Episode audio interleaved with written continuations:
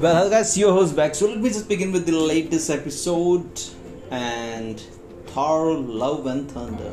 It's an American superhero film based on Marvel Comics featuring the character Thor. It's a sequel to Thor: Ragnarok, uh, released in 2017, and the and it is 29th film in MCU. The film is directed by Taika Waititi.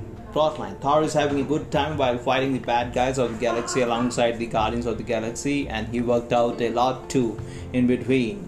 But things change when Gorr, who was worshipping his god to save him and his daughter, but instead of saving both, the god ditches his royalty. Then Gorr allows a demon entity to take over his boy, his body, sorry, and give him the power to slay every god in the universe. Thor is back at New Asgard analyzing the situation with Valkyrie and Gorr attacks the New Asgard with his shadow army.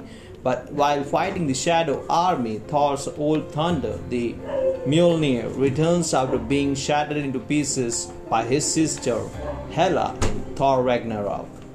And with Mjolnir, his old love Jane Foster makes a return too.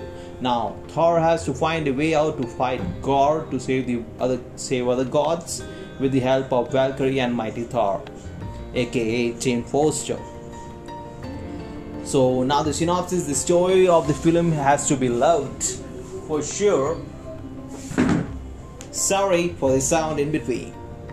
Story of the film has to be loved by anyone if one is not even if the person is not a fan of MCU. The thought of bringing back the hammer and the Jane Foster in the film is just too good to be ignored and how the jealousy stuff happens between Stormbreaker and Thor when Thor gets near to Mjolnir. VFX and the animation are on point as always, just like just the amount needed to show how real the story is.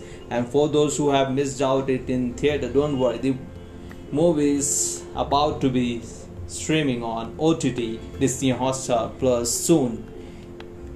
Uh, on the day my episode releases or, or day after that. I think it's on the day my episode today.